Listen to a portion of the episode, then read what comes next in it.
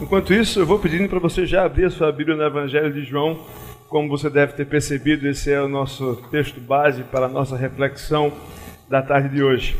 Nesse feriado que nós tivemos agora, eu pude voltar a fazer alguma coisa que eu gostava muito, que é ver filme, e série nem tanto, mas filme mais ainda. E veio a calhar de, eu, de cair da minha mão duas coisas bem, duas, duas obras bem interessantes. Uma delas mais simples, mais singela e mais sutil, é uma sériezinha da Amazon Prime chamada Amor Moderno, Modern Love, para quem conhece bem aí o inglês para o sertão. E nessa, nessa série você vai, vai ver vários tipos de manifestação ali de relacionamentos entre casais.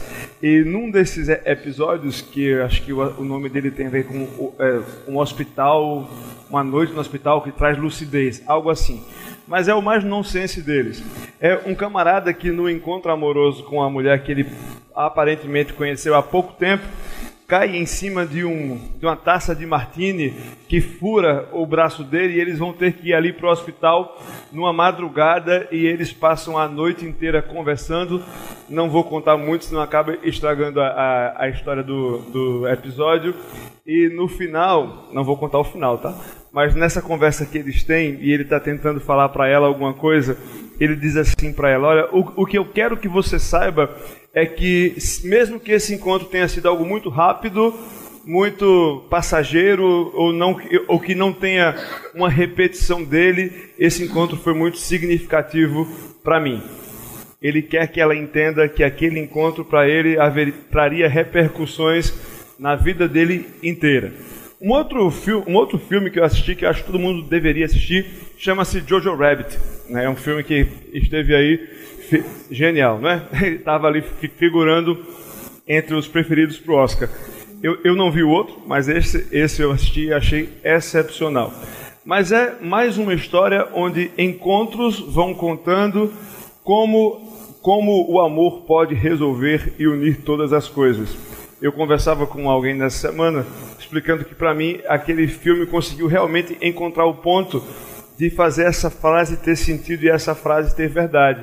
Que é quando você ama alguém e esse amor se manifesta por meio da ação, não somente como se fosse uma aura cor-de-rosa que toma conta da, da, do, do lugar ou da circunstância, mas como quando você coloca-se em ação por causa de outra pessoa, em, em, em prol de outra pessoa, você coloca esse amor em ação. E ali você vai ver o encontro entre uma criança e uma adolescente judia que está escondida em um lugar da sua casa, e como esse encontro entre essas duas pessoas, essa conexão vem mudar e marcar a vida desses dois para sempre. Você já deve ter percebido também, por vários motivos, que nós vamos falar um pouco sobre alguns encontros que trazem e que deixam marcas na vida de qualquer pessoa. Nenhum encontro é banal. Ninguém que passa pela vida da gente passa sem deixar marcas. A sua história e a minha história é construída por meio das pessoas a quem eu encontrei, mesmo que elas hoje não, fazem, não façam mais parte da minha vida. Alguns deixam marcas mais profundas, outros deixam marcas mais sutis, mas o fato é que encontrar sempre deixa consequências na vida de quem encontra. Se isso é verdade entre seres humanos, imagine você o, o resultado de um encontro onde aquele que é eterno se faz homem e encontra a sua criação. Obviamente você já deve ter entendido das, sobre o que eu estou falando.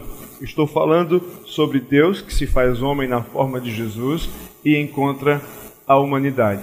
Isso pode parecer distante, isso pode parecer abstrato, e o nosso desafio hoje é refletir o suficiente para entender como essa encarnação, como esse encontro pode trazer resposta e sentido a minha vida aqui e hoje.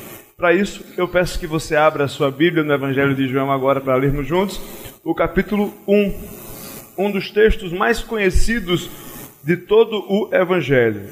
Vamos ler a princípio, eu vou ler e você vai acompanhar, do capítulo um, do versículo um ao versículo nove. Ao versículo nove. Que diz assim: no princípio era aquele que é a palavra. Ele estava com Deus e era Deus. Ele estava com Deus no princípio. Todas as coisas foram feitas por intermédio dele. Sem ele, nada do que existe teria sido feito. Nele estava a vida, e esta era a luz dos homens. A luz brilha, brilha nas trevas, e as trevas não a derrotaram. Surgiu um homem enviado por Deus chamado João. Ele veio como testemunha para testificar acerca da luz, a fim de que por meio deles todos os homens crescem. Ele próprio não era luz, mas veio como testemunha da luz. Estava chegando ao mundo a verdadeira luz que ilumina todos os homens. Vamos orar? Pai, eu te agradeço pela tua palavra.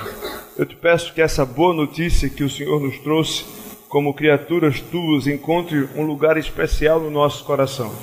Que possamos amar essa palavra, acolhê-la, de forma que ela venha a ser verdade na nossa vida. Em nome de Jesus. Amém.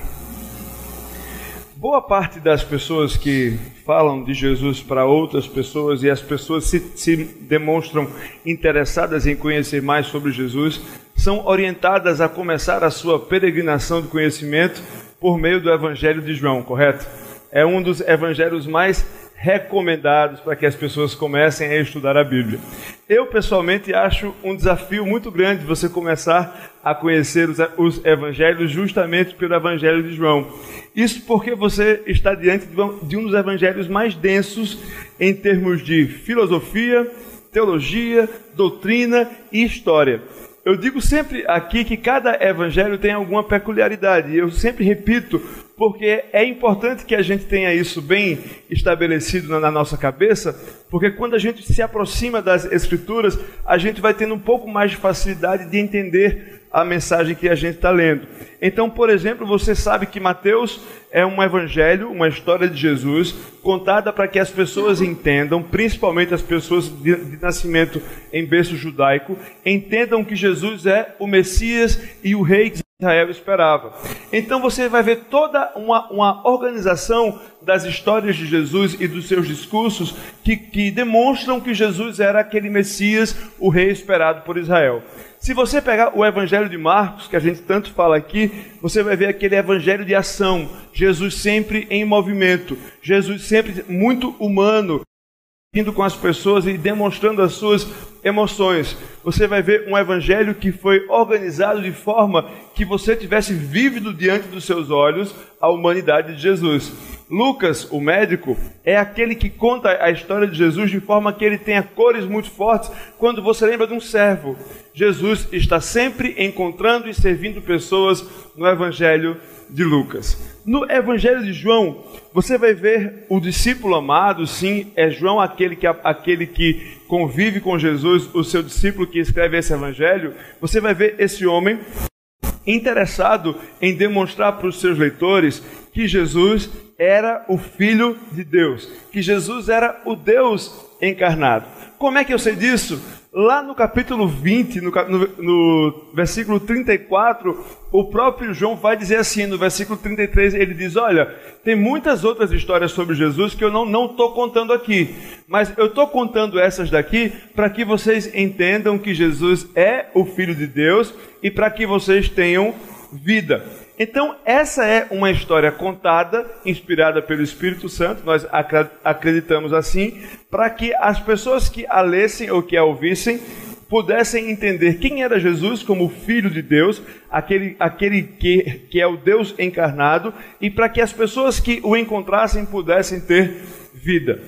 E João faz uma introdução muito peculiar dessa história.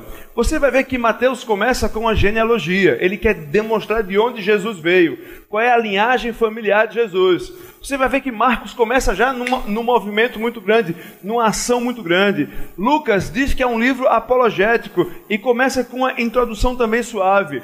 Mas João já começa dos finalmente.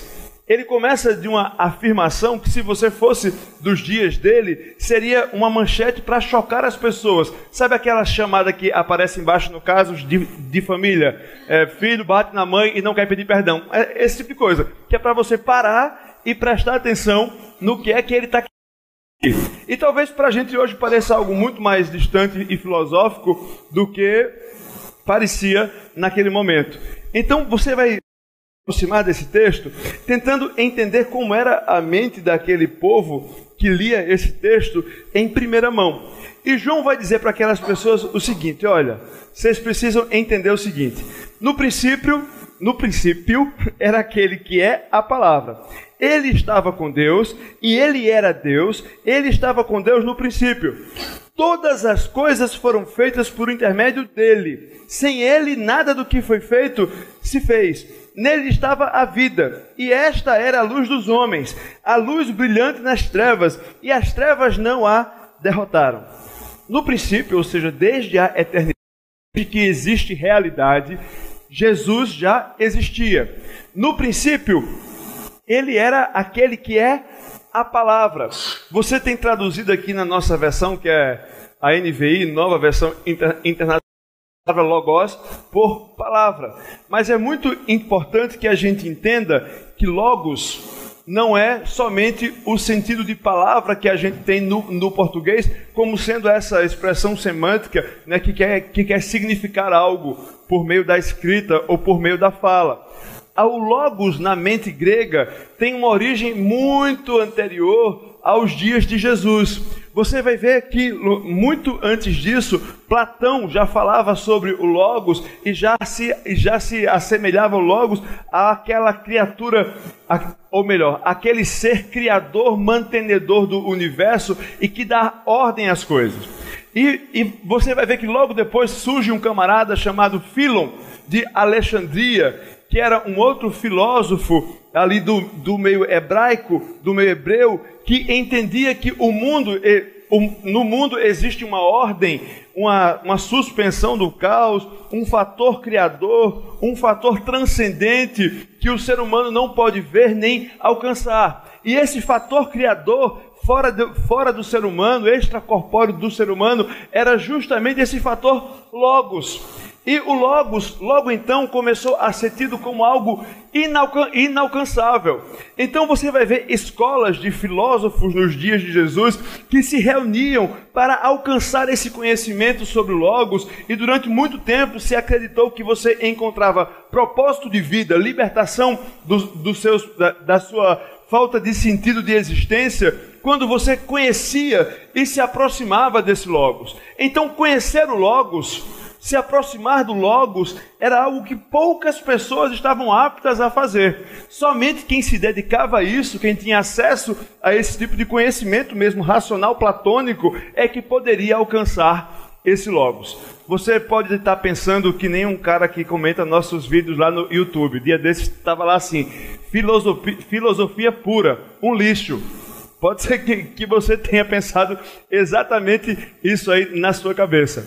Mas tenta alcançar comigo que esse espírito filosófico da época era o jeito que as pessoas encaravam e conviviam no dia a dia. Sabe como hoje a gente usa as expressões que a gente aprende na internet, a gente consome cultura pop, e isso vai, vai basilando o nosso diálogo, vai basilando a forma como a gente pensa as coisas. Nos dias de João e de Jesus, era esse o pensamento que dominava as classes, a, a, as, os grupos de pessoas que elaboravam o pensamento e o espírito da época. Então João chega e é, é como se ele estivesse diante dessas pessoas: olha, eu sei que todo mundo aqui está querendo saber o que é o Logos, todo mundo aqui está querendo saber o que é a Aleteia, que é a verdade, todo mundo aqui busca o Zoe, que é a vida, todo mundo aqui procura a luz sobre a escuridão. Então deixa eu dizer aqui uma coisa para vocês, para a gente partir todo mundo do mesmo ponto de partida. Sabe o princípio, a eternidade, quando nada existia? No princípio, o que existia era o Logos. Estamos juntos, até aqui todo mundo pensa igual. Só que aí vocês precisam entender que o Logos estava com Deus e era Deus, e ele estava com Deus no princípio. Todas as coisas foram feitas por intermédio dele. Sem ele, nada do que foi feito se fez. Nele estava a vida, nele estava a luz, nele estava a verdade. Sabe esse Logos que vocês procuram?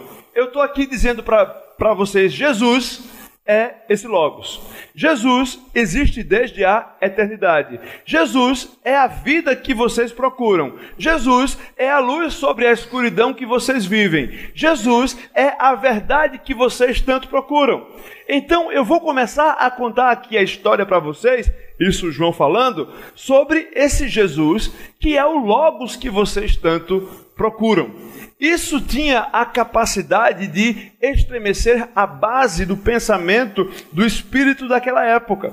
Porque se você fosse daquele tempo de Jesus, você acharia que somente uma classe privilegiada de pessoas poderia ter acesso a esse Logos ou a esse conhecimento transcendental que dá sentido à vida, da, à vida das pessoas. E aí chega um camarada que diz, olha, Jesus é esse Logos, e esse Logos, sendo Deus, se fez homem. E esse, e esse Logos que estava desde a eternidade, esse Logos que tem o poder de dar vida, que traz luz sobre a escuridão, se fez homem e habitou entre nós. Sabe essa distância que vocês acham que tem entre esse Logos e vocês, esse fator criador? Não existe. Porque ele mesmo tomou a iniciativa de se encarnar, de habitar entre nós e de fazer tudo aquilo que eu vou narrar para vocês agora. Então tudo aquilo que vocês buscam, as respostas que vocês procuram, sabe, as suas angústias existenciais, os seus vazios interiores, tudo aquilo que você procura, busca e necessita está nessa pessoa que eu vou lhes apresentar, que é Jesus. Antes de passar para um próximo ponto dessa história, queria apenas frisar os nomes que João traz aqui para Jesus, que, e aí eu não vou entrar na filosofia da história, mas o significado mesmo devocional deles. Quando João chama, por exemplo, Jesus de a vida, você logo é levado a pensar que se eu busco vida é porque eu vivo num contexto de morte. Na melhor das hipóteses, você conhece alguém que já morreu. Na melhor das hipóteses, você sabe que morrer não é algo bom ou positivo. Por menos medo que você tenha da morte, você não está disposto a morrer agora assim, eu quero morrer de qualquer jeito. De alguma forma, nós sabemos que morte envolve dor, que morte envolve separação, que morte envolve desconforto, que morte não é naturalmente humana, é como se não fôssemos feitos para, para passarmos por isso. Por isso que João diz, olha, essa é a vida. Vida que tem a ver com plenitude, com capacidade de viver ao máximo, e vida que tem, que tem a ver com a capacidade de enfrentar a morte. Ao mesmo tempo, ele fala sobre luz. Jesus é essa luz. E aí, para você entender luz, você precisa entender escuridão. E para entender escuridão, basta olhar ao seu redor. E não tem a ver com energia elétrica. Tem a ver com a obscuridade do nosso pensamento. Com a obscuridade do tempo, do espírito do nosso tempo. Quando as coisas não estão claras, quando nós temos que conviver todos os dias com aquilo que nos agride como ser humano, com a fome do próximo, com a vulnerabilidade dos vulneráveis, sabe, com a criminalidade ao nosso redor, com as injustiças que nos cercam. Claramente o mundo vive um período de escuridão. E quando o João fala para essas pessoas, olha, Jesus é o Logos que vocês procuram, a causa primária de todas as coisas. Ele é a vida que vocês buscam. Ele é a luz sobre a escuridão. Ele é a verdade a que vocês tanto estão à procura. Jesus, eh, João está dizendo, olha, aqui eu vou apresentar para vocês a resposta das suas angústias, a resposta das suas perguntas. Eu sei que para a gente talvez isso se manifeste ainda muito abstrato. Ok, isso é muito bonito, talvez no campo das ideias. Falta alguma forma de isso encontrar lugar aqui no meu coração. Falta alguma forma de isso se tornar verdade, sabe, para mim. Falta algum jeito de, de isso me, me preencher de forma que faça sentido para mim. E o que é bonito nas Escrituras, na Bíblia Sagrada, é que o Espírito Santo, na sua sabedoria, vai instruindo esses, esses autores bíblicos a trazerem palavras que vão nos preenchendo e que vão ampliando a nossa compreensão da verdade que está sendo pregada. Porque Jesus realmente é, é apresentado por João em termos chocantes e filosóficos nesses pr- primeiros versículos, mas logo depois João começa a contar histórias. A gente começa a entender melhor conceitos quando esses conceitos viram histórias. Ou nossas histórias ou histórias de gente como a gente, gente feita da mesma matéria-prima, né? Carne e osso, que eu sempre falo, pecado. E, e João vai contar que toda essa história começou desde a eternidade, que Jesus é tudo isso que as pessoas procuram, que Jesus é a resposta que a humanidade procura, que a criação anela. Mas ele vai começar a explicar como isso se manifestou na criação. E ele vai falar, olha, antes de Jesus encarnar-se, antes de Jesus vir ao mundo, ele foi anunciado, ou melhor, antes do seu ministério se manifestar, ele foi anunciado por João Batista. Vocês estão ouvindo já aí há algum tempo, esse camarada que vocês têm por louco, que vive no, no deserto como gafanhoto e mel, né, e está aí falando o tempo inteiro sobre arrependimento. João foi o primeiro pre- é, precursor dessa mensagem, vocês deveriam ter ouvido João. E aí João, João Batista no caso, aqui é João com João pode dar confusão, né? Então é João Batista falando, João normal, João, João normal é feio, hein? João discípulo, João discípulo falando sobre João Batista. E vocês deveriam ter ouvido João Batista, que se apresentava com uma voz que clama no deserto. E aí João, o discípulo, vai contar que dentre os dois discípulos de João Batista, é, uma vez estavam juntos ali pra, numa pregação, num trabalho a céu aberto, e Jesus passou longe assim, eu não sei como era a relação de Jesus com João, eles eram primos, mas eu não sei o nível de bate-papo que eles tinham. Mas João, João Batista viu Jesus assim passando e fez, olha, aquele ali é o Filho de Deus. Aquele ali é quem a gente espera já faz alguns séculos. Aquele ali é o cumprimento da promessa que a gente espera em Deus desde o princípio de tudo. Dois daqueles discípulos de João Batista, lembra que todo mundo que era mestre tinha discípulo, tinha gente que estava aprendendo com ele. E dois daqueles discípulos disseram, a gente vai seguir esse Jesus. E chegaram até Jesus e disseram, Jesus, olha, eu soube por aí que João Batista falou que você é o Filho de Deus, que você é o Messias que a gente tanto espera. Onde é que você está hospedado? Onde é que você mora? A gente quer, quer ficar perto de você, quer aprender com você.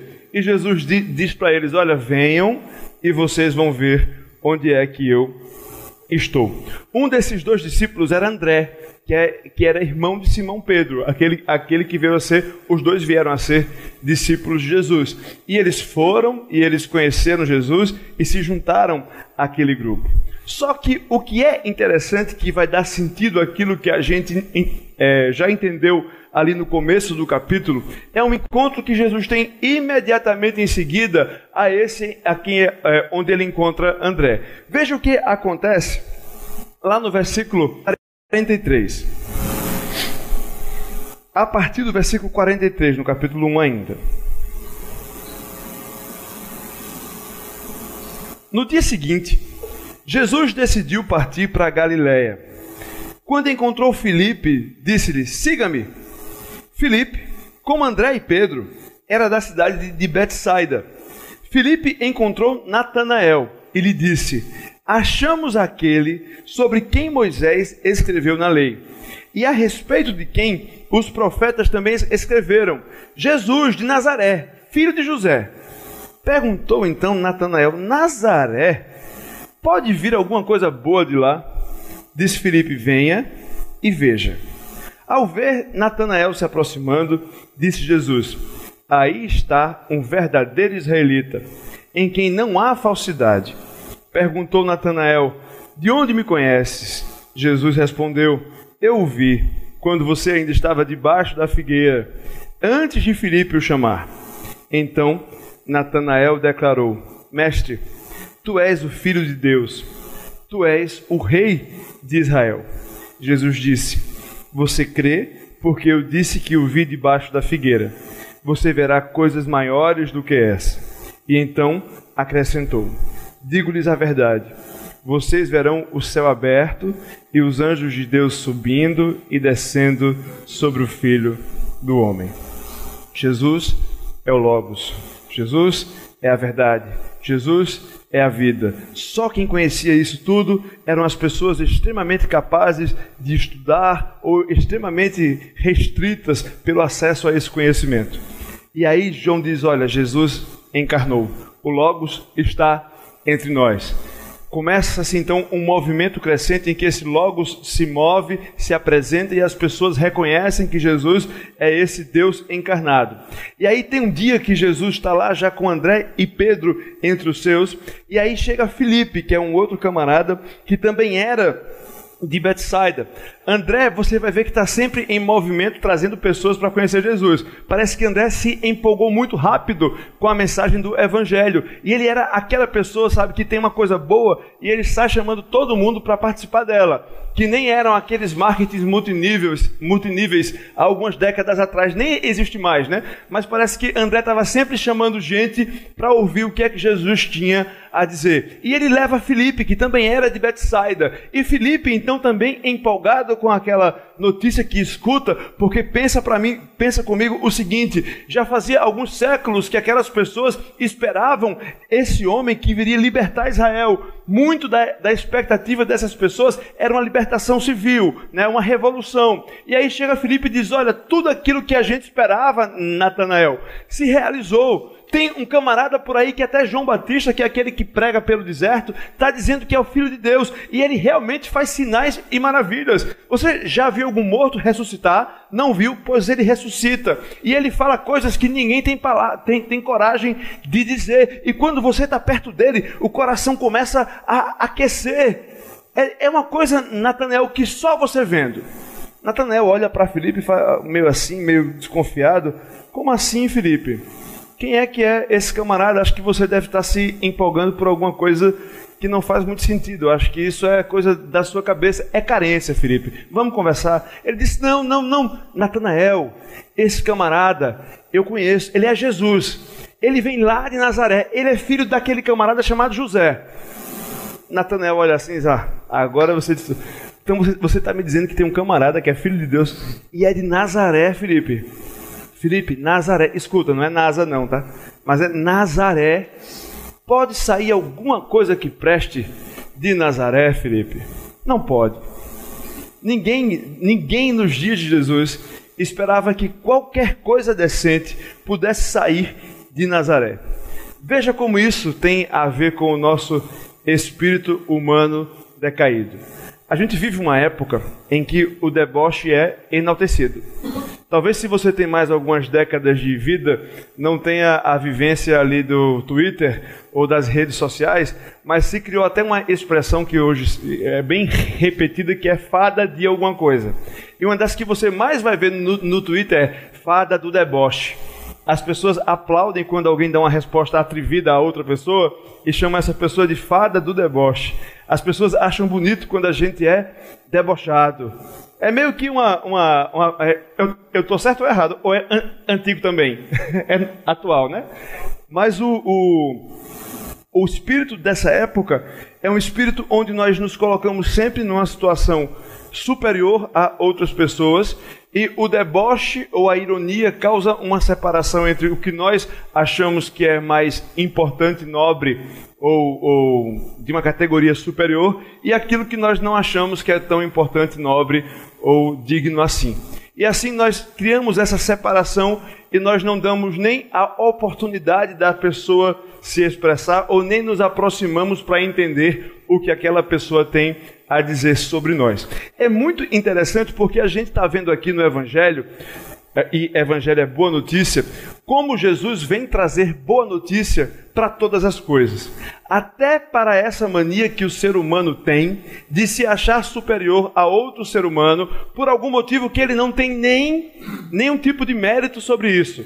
Sabe quando a gente se coloca como, ah não, eu sou... Eu sou alguém muito importante porque eu tenho dois metros de altura. Então, tadinho dos baixinhos, né? Coitados, esse pessoal tem é tamborete de forró, como fala na minha terra. E aí eu causo uma... Eu estou aqui usando uma, um exemplo bem humorado, mas eu crio uma separação onde eu, numa situação que não tenho mérito algum, me coloco como mais importante do que outra pessoa que não tem demérito algum. Isso num exemplo bem humorado, mas a gente faz separação territorial. Sabe, não, nós somos moradores de uma bolha chamada Zona Sul, e aí nós estamos separados daquilo que está acontecendo na no... Zona Norte, que agora está debaixo d'água. Ah não, mas nós somos cristãos, que é uma outra forma de se fazer isso. Nós somos um povo iluminado. Então nós não, não lidamos com essas coisinhas comezinhas que as pessoas lidam por aí, essa espiritualidade tão fraca. E a gente vai criando separações onde não existem. E o Evangelho, ou seja, a boa notícia que Jesus traz, é subversiva. Ele vira as coisas de ponta cabeça de forma que você entenda que não existe mérito naquilo que é inócuo. E o que é que Jesus faz quando chega? Ele diz, olha, é de Nazaré que vem esse Salvador. E veja que esse é o modo dos operandes de Deus. Se você pega Gênesis, a partir de Gênesis, você vai descobrir que na cultura da época, no espírito da época, uma mulher que não tinha filhos não servia para nada. Se tinha uma, uma, um, um ser humano que era desprezado pela sociedade, era a mulher estéril. E você vai ver mulheres desesperadas orando na Bíblia por filhos. Dá-me filho, Senhor, senão eu morro. E o tempo inteiro você vai ver Deus usando mulheres estéreis para dar à luz as pessoas que ele, que, ele, que ele traz ao mundo para compor essa história de boa nova de salvação. Jesus, é, Deus traz essas mulheres que estavam à margem da sociedade e as coloca num lugar de dignidade. Você vai ver no Antigo Testamento, por exemplo, que sempre quem tinha importância numa família, dentre os filhos, era o mais velho.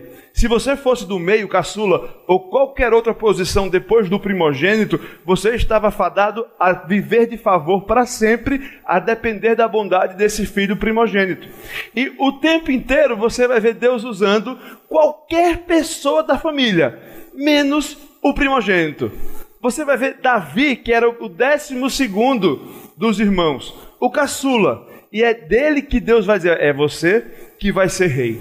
O tempo inteiro você vai ver que é um registro de Deus, Deus subvertendo a lógica humana, os preconceitos, o deboche e esse distanciamento que nós criamos entre as pessoas por motivos tolos, sabe, e inócuos, e trazendo de volta o sentido de que não existe motivo para que eu me considere superior a qualquer outra pessoa. Isso é a encarnação, a prática, o exemplo estético do que é a humildade. Humildade não é cara de coitado. Humildade não é se fazer de vítima. Humildade é entender quem eu sou, do tamanho que eu sou em relação ao, ao meu próximo. E Jesus, quando chega nessa situação, ele subverte a lógica de que Deus é inalcançável, que esse Logos é inalcançável, e ele encarna, sabe? E ele encarna num lugar que não tinha sentido para aquelas pessoas, em Nazaré. E aqui tem um camarada que tem muito de mim e que tem muito de você. Sabe? E, é, e ele representa justamente aqueles dias que eu estou na minha arrogância, que eu acho que sei muita coisa, que eu não estou disposto a ouvir a outra pessoa. Eu já criei uma separação tão grande que qualquer pessoa que não tenha a formação que eu tenho, não tem algo a me ensinar. E hoje, vamos ser sinceros, é, é esse o espírito do nosso tempo em relação ao cristianismo, em relação a todas as religiões, na verdade. A gente colocou a, a pós-modernidade, enalteceu o racionalismo científico de tal forma que qualquer coisa fora disso é olhado como sendo algo muito menor, algo muito distante. E Natanael é a representação do espírito dessa época, sabe? Quando a gente acha que tem certos lugares que a gente não vai nunca encontrar nada que vale a pena. E a fala dele poderia ser a nossa. Tenta se colocar nos dias de Jesus e tenta se colocar no lugar de Natanael. Pensa se você não daria exatamente a mesma resposta se seu amigo hoje viesse e dissesse, olha, Filipe, esse aqui, Filipe, tem um, eu descobri um cara que tem palavras que ele fala que são de vida, mas é vida eterna. Filipe, esse cara ressuscita morto. Cara, ele faz cada sinal que só vendo para acreditar, mas tem uma coisa, ele vem de Nazaré.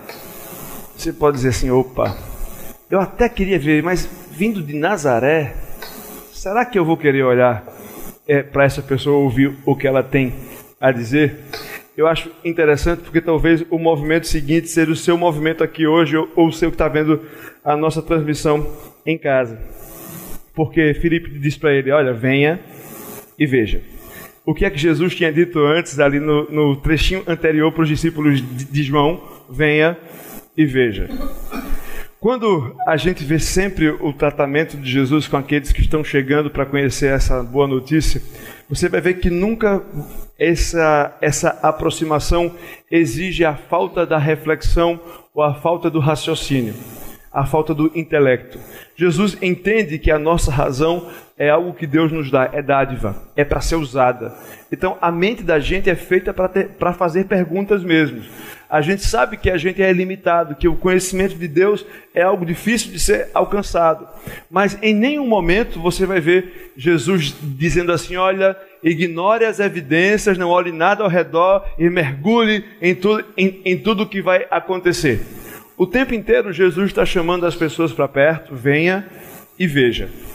Tem coisas que você vai entender, tem coisas que você não vai entender. Mas venha e se aproxime.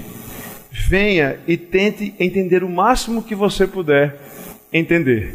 Jesus disse isso para os dois discípulos ali, naquela, naquele primeiro encontro com os discípulos de João, João Batista. E agora o próprio Filipe, que já deve ter ouvido como é que foi com os outros, reproduz o modelo. Diz, venha, venha, venha comigo e veja você mesmo. E aí eu imagino a cara de Natanael chegando perto de Jesus. Ele deve ter chegado desconfiado, devia ter assim um grupo de umas trinta pessoas. Natanael vai chegando, se, se aproximando. Jesus, isso aqui é Natanael. Natanael, esse é Jesus. Prazer, Natanael. Prazer, Jesus. Natanael, como é que você está? Estou bem. Eu, tô, eu quero dizer uma coisa, estou vendo aqui um israelita de verdade, viu? Aqui tem alguém que é realmente sincero, alguém que está disposto a procurar respostas.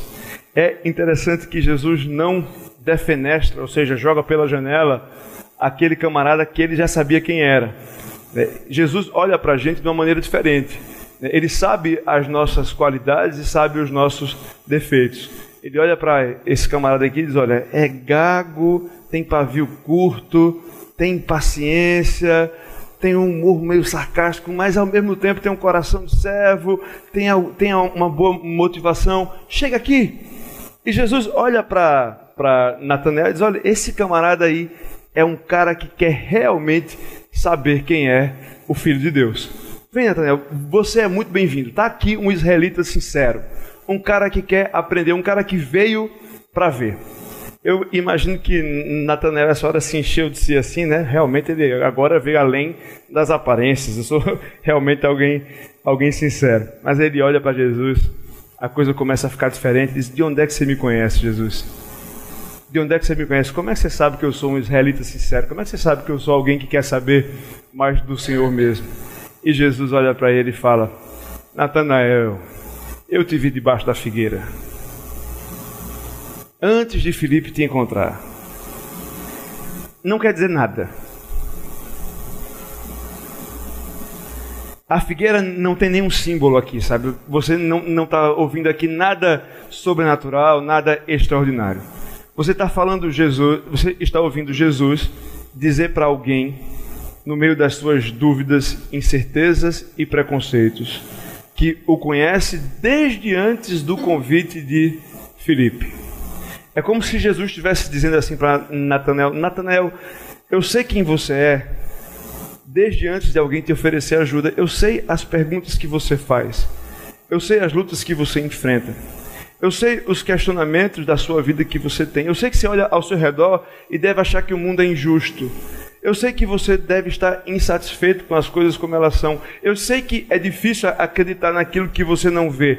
Eu sei que é difícil acreditar no transcendente, no mundo tão, tão concreto como esse que você vive. Natanael, eu sei quem você é, porque eu conheço você desde a época que você estava debaixo da figueira. Antes de Filipe ir buscar você. Esse comportamento de Jesus é a clareza concreta daquilo que João começa o Evangelho dizendo. Olha, o verbo estava com Deus, mas ele se fez homem. Ele decidiu assumir uma forma que você o compreenda, que alcançasse você. A gente sempre olha para as Escrituras para os grandes exemplos de fé. Eu sei que isso é algo que deve ser olhado, e eu admiro quem, por exemplo, se identifica com aquela galeria de heróis da fé de Hebreus onze, sabe? Pela fé, fulano fez isso, enfrentou a espada, matou serpente. Mas quebra as minhas pernas ver esse tipo de encontro que Deus tem com gente como Natanael e Tomé. Quebra as minhas pernas ver que Deus decidiu ser piedoso e misericordioso com gente que tem dúvidas, com gente que tem seus questionamentos, com pessoas que têm crises de fé, com gente que tem preconceitos, com gente que tem tantos defeitos e que, se fosse depender do nosso critério sobre se merece ou não se merece, estaria bem distante daquilo que Deus teria para oferecer em termos de graça. É por isso que quando eu vejo, por exemplo, Jesus dizer: eu sei quem você é desde a figueira. E ao mesmo tempo é aquele Jesus que, eu vou voltar nesse encontro depois, mas eu quero citar, que vai lá a Tomé depois da sua crise de fé.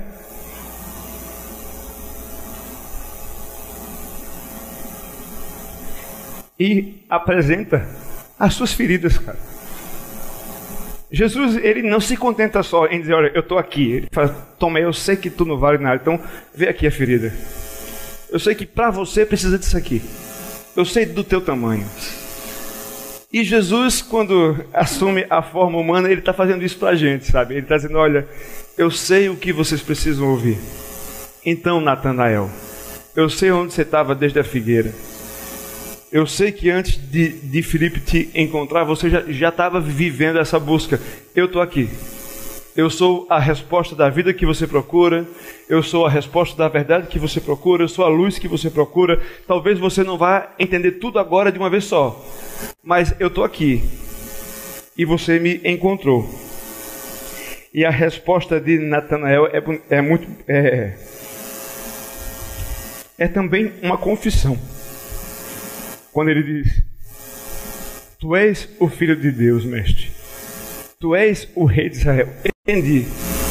Eu não sei todas as coisas sobre o Senhor, não sei escrever um livro sobre quem o Senhor é, mas eu sei que o Senhor é o mestre dos mestres, eu sei que o Senhor é o Rei de Israel. O Senhor é o cumprimento dessas promessas. E a resposta de Jesus também é muito bonita, porque Jesus fala: olha, você está tá assim tão mexido só porque... eu sei que você estava na, na figueira. Você ainda vai ver coisa muito maior, caro Natanael. Você vai ver anjos subindo do céu a, a to, todo o tempo. Você vai ver coisas que você não imaginava. Às vezes a gente chega perto, de, a gente encontra Jesus no meio de uma busca, né? Todo mundo aqui já, já, já viveu a sua busca pessoal. Cada um tem a sua história. Então, eu, eu encontrei Jesus na época da faculdade, numa crise que, era, que eu, eu procurava o sentido da vida. E eu ali encontrei Jesus sem respostas, mas eu encontrei algo que me acolheu e que foi me dando sentido conforme eu caminhava. Mas já ouvi história de pessoas que encontraram Jesus no meio de uma doença, já encontraram Je- Jesus procurando uma cura, ou quando estavam numa crise financeira muito severa, quando perderam alguém muito querido, quando enfrentaram uma doença emocional. E aqui... sabe, nós não sabemos exatamente o que esse camarada vivia, que o fazia um israelita sincero na busca por Jesus, mas ele havia encontrado, e Jesus diz aqui para ele assim: olha, Natanael, não para aí, não para aí, você me encontrou por uma necessidade que você percebeu, mas não para aí, eu não sou somente a resposta para a sua necessidade, eu não sou somente a resposta para a sua pergunta, tem algo além da sua solução que eu sou. Tem algo além disso que eu represento. E aqui Jesus usa uma figura que qualquer judeu dos dias de Natanael reconheceria de cara. Veja que ele fala assim: vocês verão o céu aberto e os anjos de Deus subindo e descendo sobre o Filho do Homem. Se você volta lá em Gênesis, no capítulo vinte e oito, no versículo quinze, você vai ver um camarada chamado Jacó, sabe, desesperado, procurando uma solução, fugindo no deserto, dormindo com a cabeça num travesseiro de pedra. E o que ele, o que ele vê dos céus são os anjos subindo e descendo por meio de uma escadaria.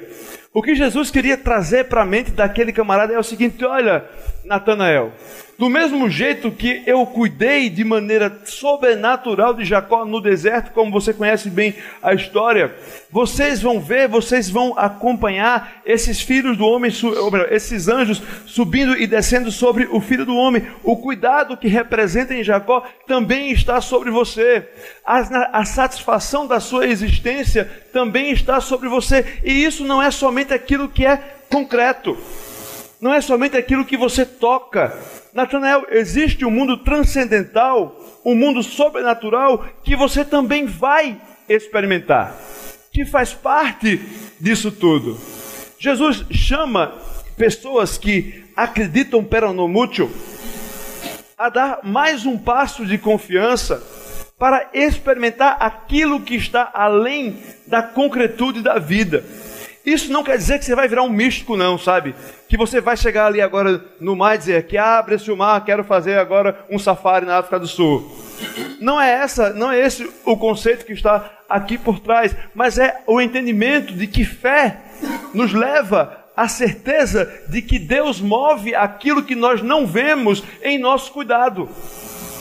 Que Deus tomou todas as providências para que aquele que estava no princípio desde a eternidade, o Logos, se encarnasse e o céu tocasse a terra. Era esse o movimento que Natanael estava prestes a fazer agora que ele começava a ser um discípulo de Jesus. Jesus queria que ele entendesse que a vida verdadeira transcende isso aqui. Que a vida não é somente número, física, química e matéria. E lembra que Jesus vivia num mundo de mente extremamente platônica. Platão fez, fez, um, fez grandes coisas pela humanidade em termos de conhecimento filosófico, mas ele trouxe uma, uma restrição muito, muito complicada em termos de experimentação da realidade. Ele é o cara que faz a gente acreditar cada vez mais que o que vale a pena é aquilo que é concreto, aquilo que é matéria. Ele faz uma separação que não é extremamente real se você olha pelo ponto de vista bíblico, já que as coisas se misturam. E Jesus queria fazer com que esse camarada aqui entendesse. Nessa história toda, você pode ser muita gente. Você pode ser o Filipe, ou melhor, o André, aquele que foi tão impactado com a boa notícia do Evangelho que não para de trazer pessoas para ouvir essa história. Minha palavra para você é: não deixe esse amor morrer. Não deixe essa chama se apagar. Que Deus continue te usando para apresentar a boa notícia de Jesus para todos os seres humanos. Talvez você seja o Filipe. Acabou de ser alcançado com essa boa notícia e com essa graça. Tenha os seus amigos como Natanael. E a minha palavra para você é: não desista. Mesmo que Natanael tenha preconceitos contra Nazaré. Mas talvez você seja o próprio Natanael. Sabe aquele camarada, assim, que é do meu número, que está sempre duvidando das coisas, tem as suas crises, as suas dúvidas, os seus questionamentos, mas que está disposto a ir e vir. A minha palavra para você é: isso é apenas o começo. Jesus quer apresentar para você aquilo que você não vê, aquilo que você ainda não toca, aquilo que você ainda não vislumbra. O Evangelho de Jesus em João convida-nos a conhecer um Jesus que faz coisas sobrenaturais que impactam a nossa vida natural. Uma outra palavra que eu tenho para todos nós é que nenhum de nós é Jesus. Em nenhum de nós está a verdade. Em nenhum de nós está o poder da criação eterna. Em nenhum de nós está o poder de dar vida. Em nenhum de nós está a luz. Tudo isso precisa vir do Pai das luzes, que não muda nunca e que nos dá tudo aquilo que é bom. Se isso, se esses são princípios que movem você, se essas são buscas que são inerentes à sua alma e à sua vida, eu quero lhe convidar a continuar conosco, ouvindo as respostas de Jesus para a existência humana no Evangelho de João. Que Deus nos ajude a crer além daquilo que vemos. Que o Senhor possa falar ao nosso coração na semana com aquilo que ele nos ensinou.